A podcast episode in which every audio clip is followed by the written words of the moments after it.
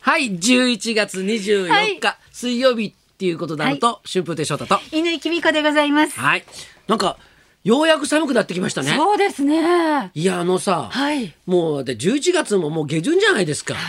で今昨日静岡にいたんだけど、えええええっと、朝ね、はいちょっと釣りをやったんですよ。おお。え久しぶりですね。そう、えでまあちょっとね、まああのまあ、2時間ぐらい本当に軽くちょっとこう釣りしたんだけど、ええええあの連れてってもらって、はいもうねあったかくてあ、そうですか。海の上も。そうでもうだって上に来てたら寒いなと思うじゃないですか、うん。海岸ペリでね、はい。かあの風ピューピューですよ。そう堤防のとこでさ釣りするんだからさ、はいえ脱いだもん。う。え、本当ですか。。そうう。ほいで、あの、こうやって腕をまくってたのさ。そんな暖かかったですか。そう。腕まくってたら、日差しが強くてえ、あ日に焼けちゃうと思って戻したもん。それぐらいいいお、天気でなんかあったかくてさ。ええまあ、静岡ってこともあるのかもしれないけどう。ん、いやでも私昨日東京にいて、えふと見たらコートを着てないのが自分だけだったんですよ。あああまずい出遅れてると思って まあちょっと寒いけどまだコートなしでいけるかなと思ったんですけど、うんあら皆さんもうウールのコートですねと焦りましたいや、静岡のねはい、一昨日なんだけどええ、島田って町があってはい、そこにいたんですはいよ。はいで、あの、ちょっとコンビニに行こうと思っえてえ、こう道歩いたの。はいそしたら、はいなんかちょっとスナックみたいなお店があって、うんその前にうんちょっと本当になんていうの花壇みたいな感じでうんちっちゃいまあはいちっちゃいスペースがあったんですよ。はいでそっから、はいコオロギの鳴き声が聞こえたの。えー、なんかえー季節がめちゃくちゃ、そうえーと思ってさちょっと大丈夫ですかや一匹だけ本他のコオロギも見ましたなんかこの部分だけあったかいのかなと思うそのスナックの前だけがあったかいのかなとネ思オうンぐらいに照らされて温度が高いのか しら分かんないけどそのぐらいあったかいじ本ゃ当ないでですすかかねだからあと昨日私家の前でセミの、うんなんですかその抜けお亡くなりになった状態のえ方を見つけてセミの鳴き殻はいふいや普通に家の前掃除してるんですよしょっちゅう、だけどうん昨日見つけたってことは、うん最近ここにいらしたんだなと思って最近いらしたか、ええ誰かが嫌がらせでそこに 直誰 直接言って何かある ならあそうめちゃくちゃですねセミはいるわコオコオロロギギははいる泣いわてるわ半袖でもいいわコートも人もいるいしやなんかなんかさだから寒くなってきたからちょっと安心してんのよ、ああそうですねうん11月の下旬でさ、うん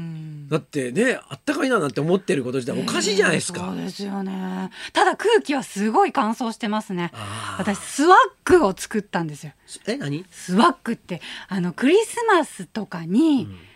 こうもうヒバの枝とかいろいろこうドライフラワーになるようなお松花ぼをっくりとかさ松ぼっくりとかをリース状じゃなくってこう花束みたいな形でまとめてうんうんうん吊るすのがうん今年流行ってまして、ええなんかリースというよりはこうそのスワッグの形が流うん行ってるんですよ。うんで結構これ簡単だから自分でも作れるなと思って、うんいろいろこうドライフラワーにできるようなお花とか草をうん買ってきて、うんまあ、くくってうんぶら下げたんですで1日目はこう生の木のいい香りがしてたんですけども,、うんうんもう翌日カラッカラになっててうんああっという間にドライになっちゃったと思って乾燥してるのねと気がつきましたねなるほどえね、いや喉を痛めたりはいする方もね家事とかねそうです気をつけないと。特にええ喋るお仕事の人はああそうですね気をつけないといけないそうですそうでえす、え私もはいまあ、あのちょっと喋る仕事をちょっええとしてきましてね、なんかこうちょっとあのー、何ですかおしゃべりのポーズが変わりましたね、いやいやあれあのなんかち私ょっとね車に構えてあの東海大学の、あーえええ、客員教授っていうそういうあー立場にあるもんですから口調まで変わっちゃった、はい あまあああの教授先生でいらっしゃる、はいなるほど来な年るほ人ど文学部がおうおう静岡キャンパスにできほうるほもうんほですうからなるほどそこでちょっとちょっくら喋ってくれっていうことでおーついに教授職がそうですよ始まったわけですかで昨日、はい今日一昨日か、はい一昨日、ええあのー就任記念のええ特別公開講義っていうのがおお静岡であったんですえよ。えねえもうね、ええ目の前にはい学生諸君が、はいあるわけですよでも公開だから、はい後ろの方には、うんまああのーそのまあ大学関係者もいるし、ほうほうほうまあ一般の方うんもいらっしゃるわけですよ。ええねええでえっ、とまあうん地元だから、はいやっぱ静岡の方もはい多いだろうとはいいうことで、えなんかね東京からとかね、ええ名古屋の方からもええあの来てたっていう話なんですけども、えええでなんかし話話しないといけないじゃないですか。はいえはいで,、はいでまあ一応あの、まあ、ししそう清水で喋ってるから、はいで今日はまあとりあえず、はい郷土史と、は郷土史と、うんあとそのその清水の町にまつわるうんうんお城の話をうんうんうんしようと思ってうんしたんですよ。はいね、はいで写真とかいろいろ持ってってさうんで大学の先生にいろいろさ、はい何あのパワーポイント、はいはいはい。あれに入れピてもらッってやって香るやつね。そうピッてやると変わるやつ、はいはい そうもう全然できないやつ俺もうこれもうパワーポイントをちょっと得得しないといけないなと思ってちうんょっと新しいパソコン今買おうと思ってるんだけどおーもうねだからさこうピッと押すとピッと変わるしピッて変わるやつででなんかまたピッと押すとなんかこう、はいねなんかいろいろこなんうか重要なところはいにちょっと矢印とか、赤くはいはいはいまあ、丸くやるできるじゃないですかできるやつまあその全部やってもらっておー それで始まったんですよ。はいね、そしたらさ、はいもう受けないのさ。いや当たり前じゃないですかそれって。授業ですから ね。そうそう。で別にはい面白いこと言ってないから。ええええね、ええはいあの清水にね、はいあのまああのはあの白村江の戦いっていうのがまあすごいあったんですよ。これ古代史の中でものすごいターニングポイントとなるほうほう、まあ日本が初めてほうこあの対外戦争をしたっていほううまあ戦争があるんですよ。ほうほうええ、でこれのに、ええあのうちの清水のほうあの伊予原の君読みっていう人がう参加してんですよ。君読みが。うほん、結構な結構ほう第三軍を率いてほうほあの参加してんですよ。はいえでまあそういう話をしているので、はいはい基本まあ面白くないわけですよ。ほう当たり前だけど。ほうほうでも僕ってやっぱりはい受けるっていうことう。をはい。前提にうん。喋ってるわけですよ。もうそういう風に体に染みついてますからね。そうそう、はい。だから、はい実は日本放送ではい昔、はいあの俺らの一本やった時はそうだったんはいですよ、はいはい。僕ずーっと断ってたの嫌だから、なんで嫌だかっていうと、目の前に喋る相手がいないんですよ、ああ、一人喋りですそうからね。そうすると、はい自分が今喋ったことが受けてるのか受けてないのかわからないのよあーはあはあはだからもうだから僕はいつもあはい。人が笑ってることでうん。会話のリズムをうん取ってたんですよなるほど。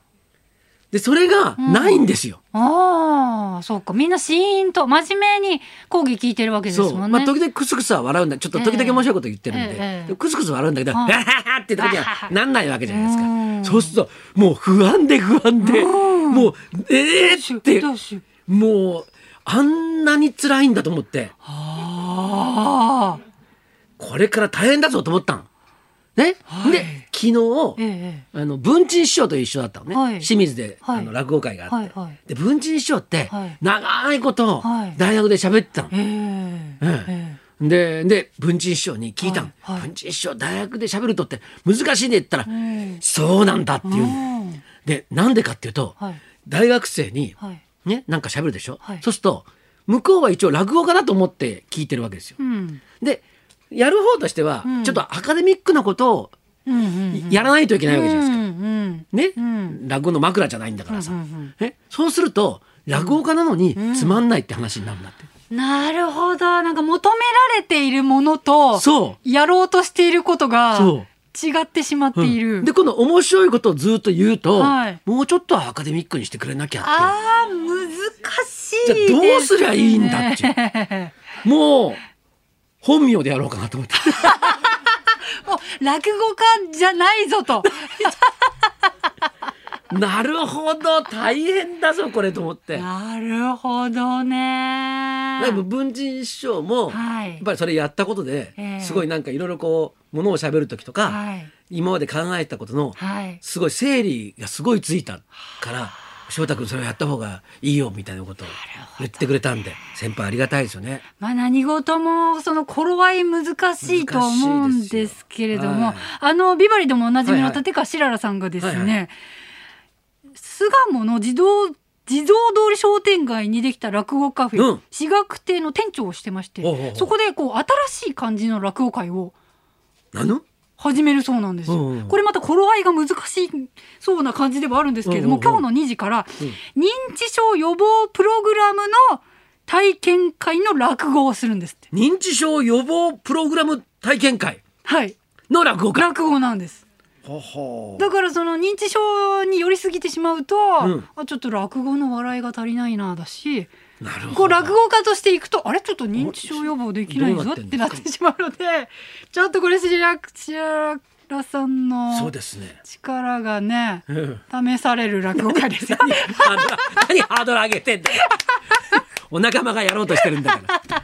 でもな 今んか日ね、 2面時か白らそうでですすね。 2時からね、うんあの巣鴨の地蔵通り商店街ではいはいはい。落語ファフェ落語カフェ私学亭でね、はいはい認知症予防の落語会ございますのでなるほぜどひねお時間がある方は、日本の日でにぎわう巣鴨へお越しください。はい。じゃあそろそろ参りましょうか。はい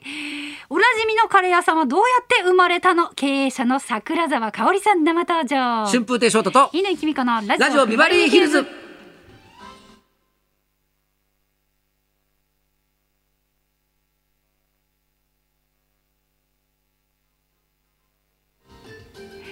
まあ、その白原さんの会は体験会認知症予防の体験会があって、うんでその後一席落語があるというなるほど。盛りだくさんなもう感じなのねで、おじいちゃ皆んさおもばあちゃんの街にふさわしいそう企画ですねじゃないですか。はい、はいそして今日のゲストは銀座湯大手町でおなじみのカレー店のオーナー経営者の桜沢香織さんです12時からの登場ですそんなこんなで今日も1時まで生放送